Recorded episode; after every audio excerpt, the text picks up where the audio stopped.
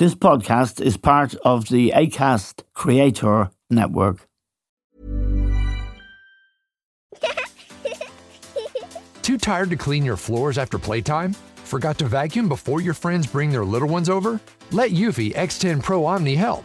Powerful 8000 PA suction removes debris, and MopMaster dual mop pads scrub away stubborn stains with ease. Save time and keep your floors cleaner. Want to know more? Go to eufy.com, that's EUFY.com, and discover X10 Pro Omni, the best in class all in one robot vacuum for only $799. Normally, being a little extra might be a bit much, but not when it comes to healthcare. That's why United Healthcare's Health Protector Guard fixed indemnity insurance plans, underwritten by Golden Rule Insurance Company, supplement your primary plan so you manage out of pocket costs. Learn more at uh1.com.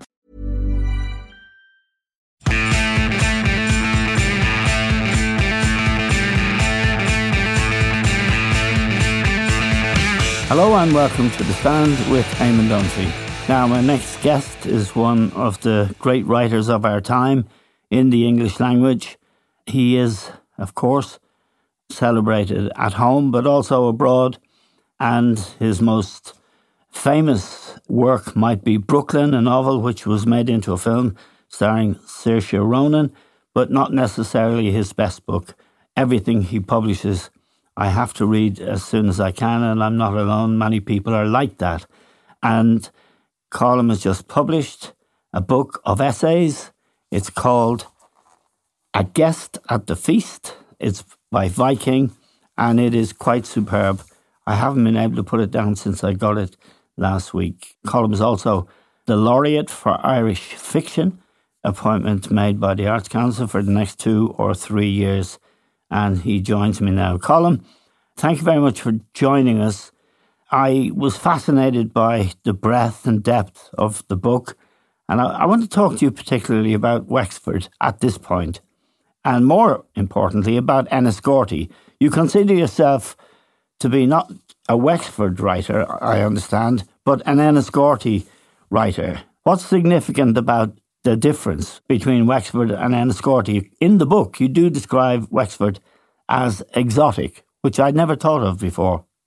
Oh, well, I'm talking about being a child, being young, and being in Enniscorthy and Wexford town. If you went lucky enough to get an excursion to Wexford town on a Saturday, yes, that um, the, the long main street was really exotic in the sense that it was so filled with people who you didn't know.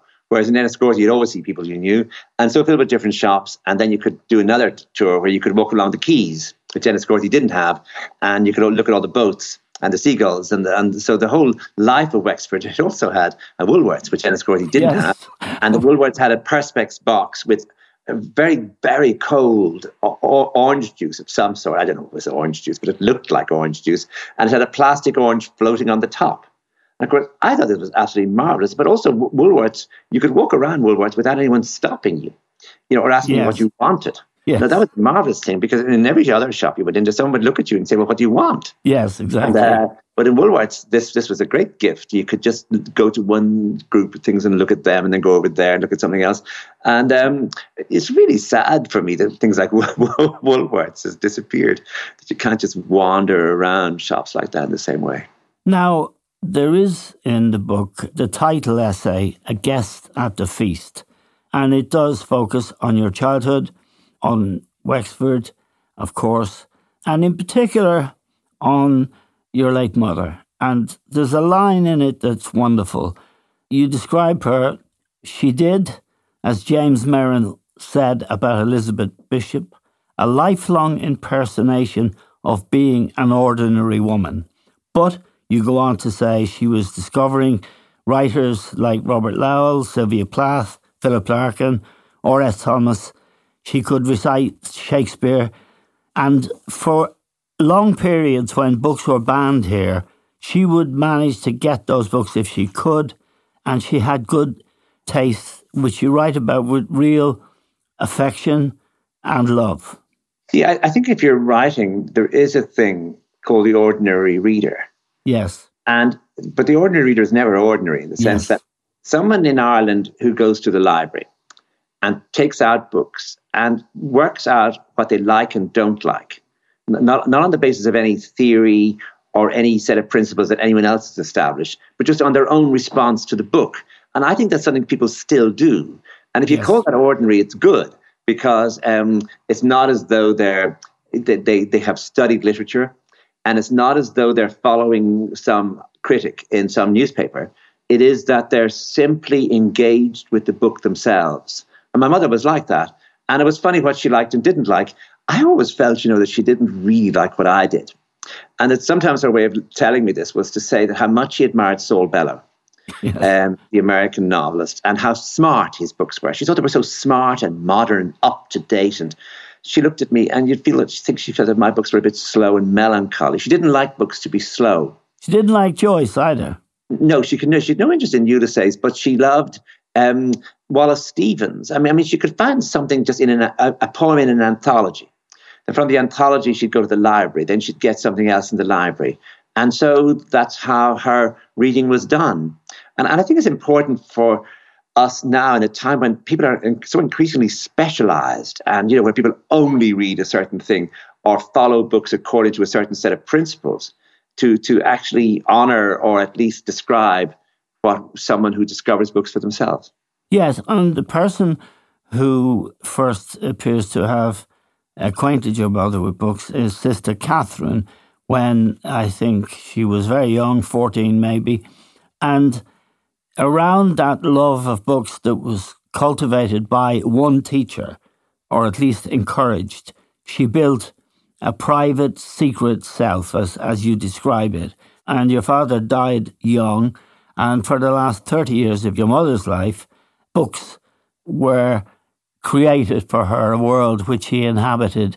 Just the sheer magic of your description of that and how important it is for people to immerse themselves in another time, another place by reading. Yeah, I think there was something else she did as well, which must seem so old fashioned and strange now. In Enniscorthy, there was a gramophone society. And once a week on Thursday nights, um, a gramophone, meaning a stereo record player, was, was, was carried into Murphy Flood's hotel. And a group of people, um, I suppose in a circle almost, of people who liked classical music at a time when records were very expensive, LPs.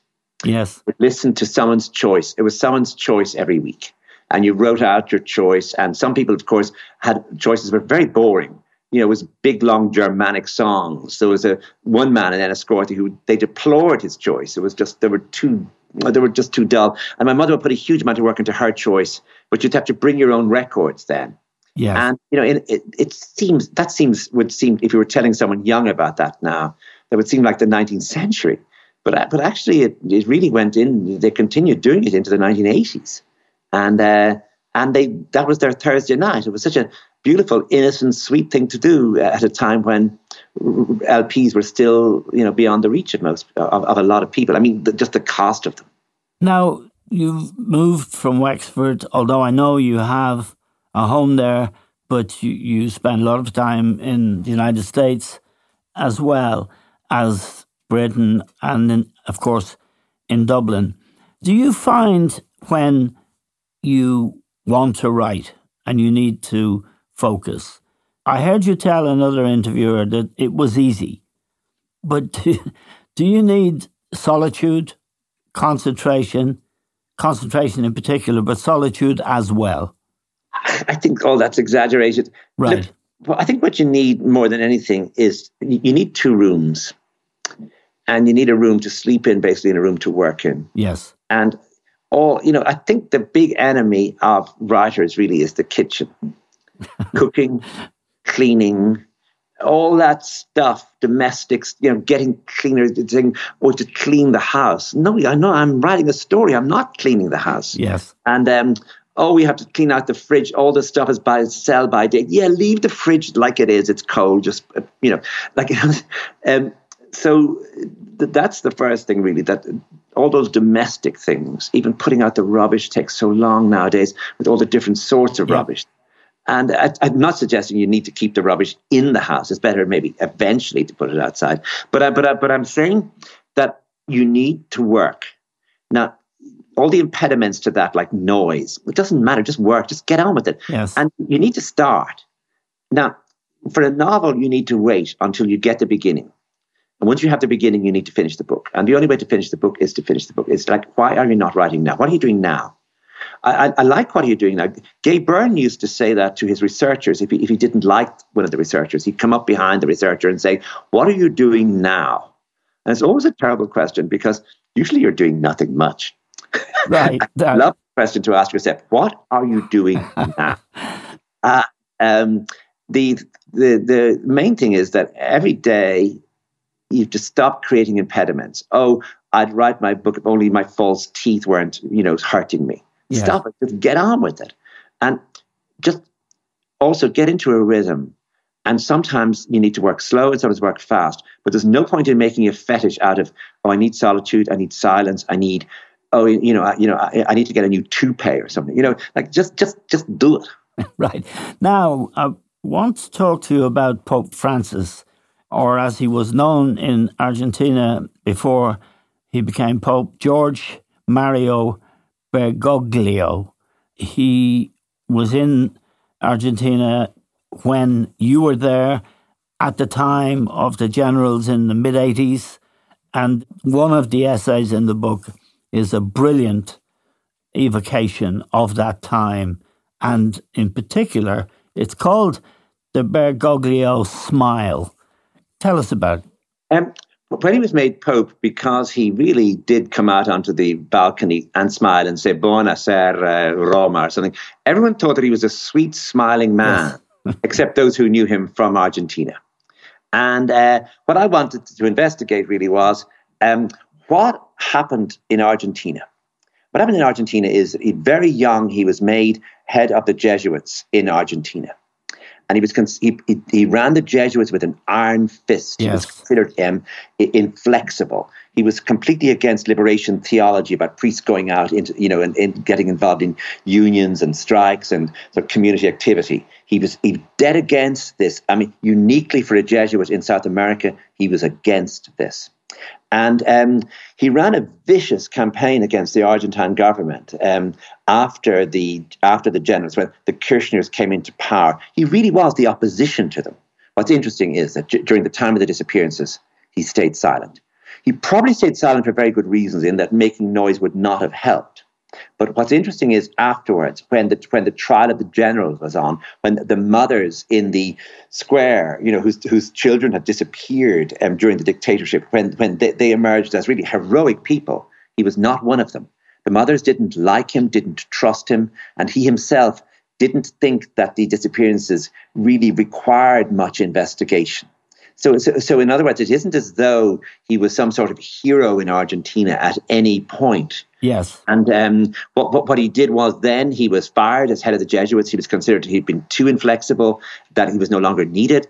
He went away for two years into the, into the interior of Argentina. He came back and he hitched his wagon, as it were, to the star of a particularly homophobic and again right wing cardinal in Buenos Aires. He became, in a way, his sidekick and made his way up slowly again. I mean, instead of making his way up through the Jesuits, he sidelined the Jesuits and made his way up through really the diocese. Right. And um, and eventually he became Cardinal Archbishop of Buenos Aires. But um, there's a um, on YouTube, I think there's a six-hour thing on YouTube where in, in Spanish you can see him being interviewed about the time of the disappearances, and he's not smiling and you can see the extraordinary sort of powerful figure that other cardinals must have seen. Yes. Would, um, he had a withering way of turning to look at anyone who asked him a question, no matter how good the question was. And he was, um, so that he's, um, I mean, he was known in the Vatican for a number of things. One that he, um, I mean, unlike many other people in the Vatican, he, he, no one, no one thinks that he is homosexual, and that's very unusual. Yes. Um, in that and, world. And you write at length about the Vatican and that element, the culture of the Vatican. Yes, and that in that in general, if someone is preaching against homosexuality, uh, you, know, someone in the, in the Catholic Church against yes. homosexuality, they tend to be the homosexual ones. In other words, it's a way of, of compensating for yes. that. In other words, if you find there's a liberal cardinal who's really quite liberal on homosexuality, you find actually he's straight, he's he's he's heterosexual. yeah. Um, so so you know, the, everyone learns to read these codes that the more noise you make against homosexuality, um, the more likely you are to be hiding something. Um, I, I, mean, I, I, I have no um, clear evidence about the sexuality, for example, um, of um, um, Pope Benedict, but he said something astonishing for me. He said, and he said it first when he was Ratzinger under John Paul II. He said it later when he was Pope. That that it isn't just that homosexual acts themselves are immoral, that um, but that homosexuality itself is a moral disorder, the thing itself. Now, I understood this to mean that if I, and Saturday night, instead of going out to a day, gay disco, I stayed at home and I watched reruns of Bernadette of Lourdes, that even that, because I'm homosexual, is a moral disorder. Yes. Now, that seems to me to be very close to the sort of thinking that gave us the essentialism of the Nazi campaign against yes, indeed. Jews, homosexuals, and gypsies. In other words, that you are that since you are homosexual, that is the only thing you are, and we it's a moral disorder, and we must get rid of you.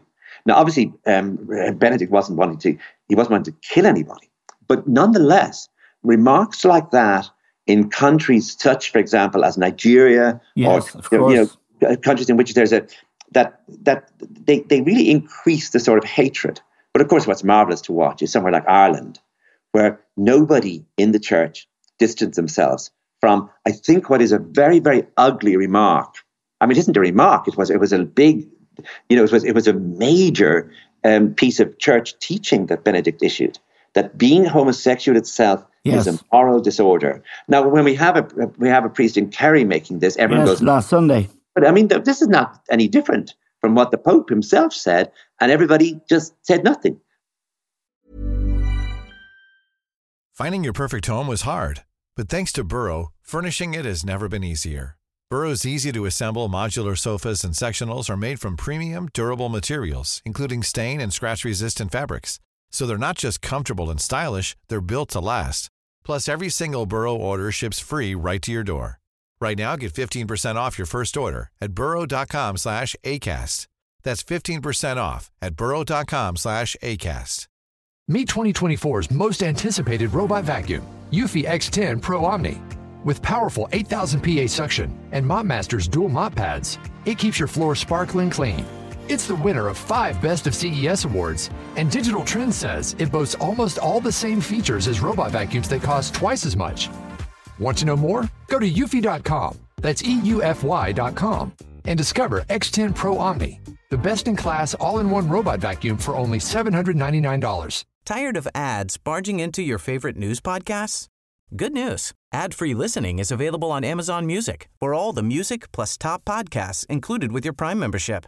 Stay up to date on everything newsworthy by downloading the Amazon Music app for free or go to amazon.com slash news ad free. That's amazon.com slash news ad free to catch up on the latest episodes without the ads. Hi, my name is Danny Pellegrino from Everything Iconic, and I'm excited to talk to you about Club Med. Club Med operates beach and mountain resorts and is the best all inclusive getaway for families. They have Club Med Punta Cana, their flagship family resort, and many other options in Mexico, the Caribbean, and around the world.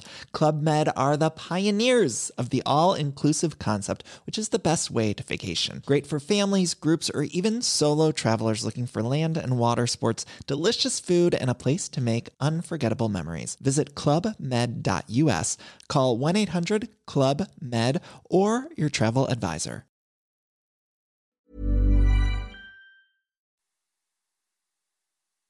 Now, Colm, one of your essays fascinated me because it's someone I knew, Francis Stewart. He was a very controversial figure. I met him through a mutual friend of ours, the late Tony Cronin. And you write a fascinating essay about Francis Stuart, who you met and knew. And like I did, I, I, I liked him and found him interesting but strange. Um, Francis had a problem when it, when when I suppose when the war was over. We should, I suppose, I should explain to listeners yeah. that in England, they had Lord Haw Haw who spoke to the English people during the war from Germany. And Francis Stuart also did some broadcasts. He went to Germany, did some broadcasts which were transmitted back to Ireland, and there was always a shadow, a long shadow really, that followed him post war. Yeah, he was he, he was born in 1899. He he was um, as a young man he married um, Maud Gonne's daughter Iseult, and he was involved with Yeats, and he was considered a very talented young writer, and he was a friend of Liam O'Flaherty's. And um, when it came to 1939, he was offered a job at Berlin University. He took the job. He went to Berlin, and he lived in Berlin for the period of the war, and he broadcast really. Um, I suppose for Hitler, but you know, it, it wasn't as though he was the, the um, broadcasts were especially bellicose, but nonetheless within them there is a coded anti-Semitism. In other words, when you talk about an international gang of financiers, you yes. talk Jewish people. I mean, I mean that, that is the code. And uh, there's some other quite sentimental about Ireland, and he was in favour of united Ireland. And when the war was over, obviously, um, he, he made sure that he was arrested not by the English, but by the French. Right. Mm, because he felt the English would really, you know, that that, that he would be um, much more harshly treated. But but anyway, eventually, you know, by say 1950, he's released, and the woman he had met in Germany, who had also worked in the in, in the broadcasting business, Madeline, he married her after after Iseult Gonne died, and eventually in, in the 50s they came back to Ireland. Now he wrote a book which Penguin, who published this book, well, Viking, which is a brand of Penguin, which is the publisher of your book, A Guest at the Feast, he wrote a book called Blacklist Section H, which I read a long time ago and found I found it interesting to read, well written. I'm sure you've read it, have you? Oh, I have. I mean, I had an enormous effect on me when I was 18 or 19. Really setting himself up as some sort of outlaw and that he's going to Berlin was a way of increasing his outlaw status, that no matter what happened in the world, he would be on the losing side. This is the figure in Blacklist Section H, and, and it looks like an autobiographical portrait because he, he puts in the real names that he's involved with Yeats, he's involved with Maud Gonne, that he marries her daughter, that he knows Liam O'Flaherty, that he's involved with horse racing and gambling, uh, and that he goes to Germany. So all those things look as though this is a self portrait. The problem is that, that that that is a misreading of the book, and it took me a long time to realize that. Right. In the novel, he sets about creating a much more romantic and idealistic version of himself, apolitical, a sort of holy fool, wandering towards you know the fire uh, out of a sort of interest in excitement and an interest in also outlaw status. But actually, uh, if you look at the evidence from those years, as Brendan Barrington did in an edition of the War war broadcast that Brendan Barrington edited. It really opened my eyes to the idea that Stuart was a much more political figure, m- much harder figure than the soft, saintly figure who appeared around Dublin. Yes. We met, for example, in the 80s and 90s. Francis was so saintly and almost holy. And he would come into a room and he was, he was astonishing looking. He was tall, he had grey hair, this enormous bulbous nose, but these eyes that seemed to you know, to take you in softly. He loved cats, he loved rabbits, and um, he um, spoke very, very softly in this sort of soft, almost foreign accent. Yes. I realized uh, that a lot of this was a sort of disguise for what had actually happened. I mean, what would you do if you if you'd come out of Germany and realized what the rest of the world now thought of you? Uh, after the full news of the Holocaust appeared, full, the full hatred for Germany and for Nazis that came after the war, and realizing that he had to do something. So right. my, my essay is a way of trying to see a how you know how how much he how hard he tried to create a sort of aura around himself that was say apolitical, that was holy almost, as opposed to being uh, thoughtful. Yeah, and the essay you write is called Issues of Truth and Invention. I just want to ask you about two of the essays in one question. One is it's called A Brush with the Law. It's when Magill, yourself, and Vincent Browne wanted to publish a very important piece about a, a woman who died, a prostitute who died in circumstances. And the other is about David Norris and his very long and courageous battles with the law all the way up to the Supreme Court. Perhaps uh, if you tell me about David Norris first and, and the attitudes of these people to yeah. gay or homosexual men as it was then. And there's a wonderful description that's very funny that you about a, a man masturbating on his own and then no problem, no breach of law. Man masturbating with another man who's masturbating is a breach of the law. And of course, it doesn't matter if it's lesbians doing anything. Um, this was Niall McCarthy in the Supreme Court. Um, this was his judgment, saying, you know, like if a man masturbates with another man, that's illegal. But if a man masturbates a woman, it's not. If a man masturbates alone, like, you know, this this really makes no sense. The the the general business of um, uh, judges went nuts when the subject of homosexuality came before them. Um, from the Chief Justice down, they said things that not only in retrospect seemed crazy, but at the time seemed crazy.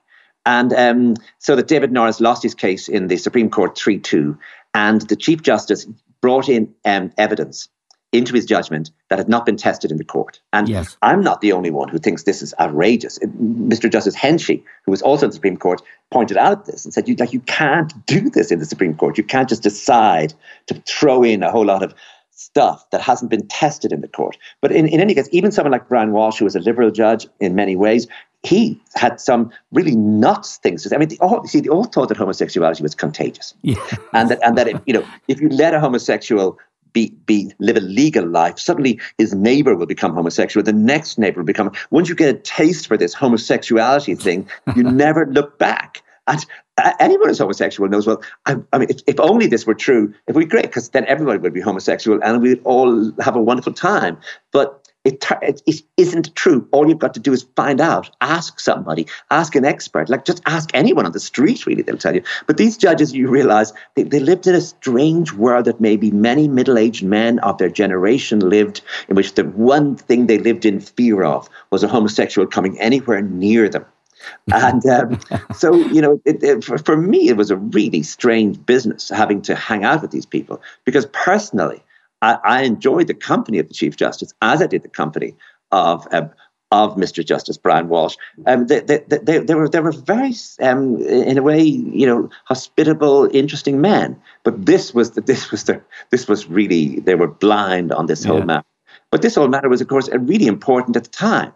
Yes, and I'm going to let you go now just by saying once again what a wonderful, wonderful book of essays this is, and it's perfect for everybody. You can read them all in one go. You can pick them up when you want to read them, particularly over a holiday period. I just want to ask you one final question.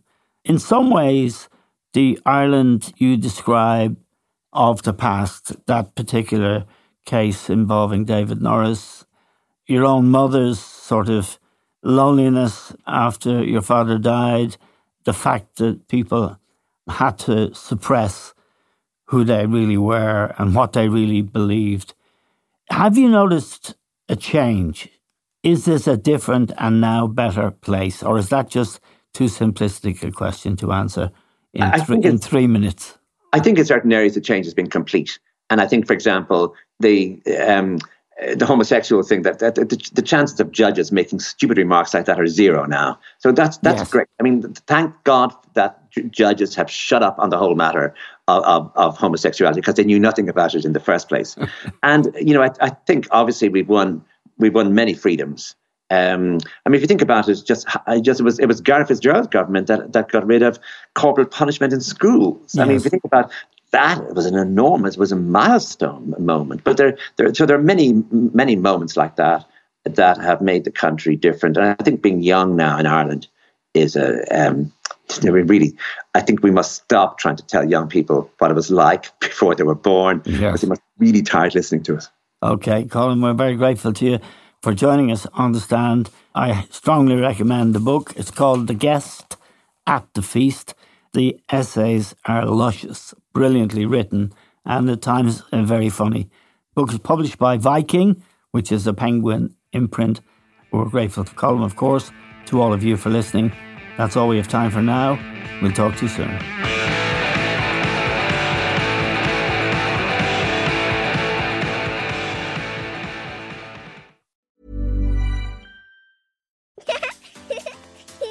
Too tired to clean your floors after playtime?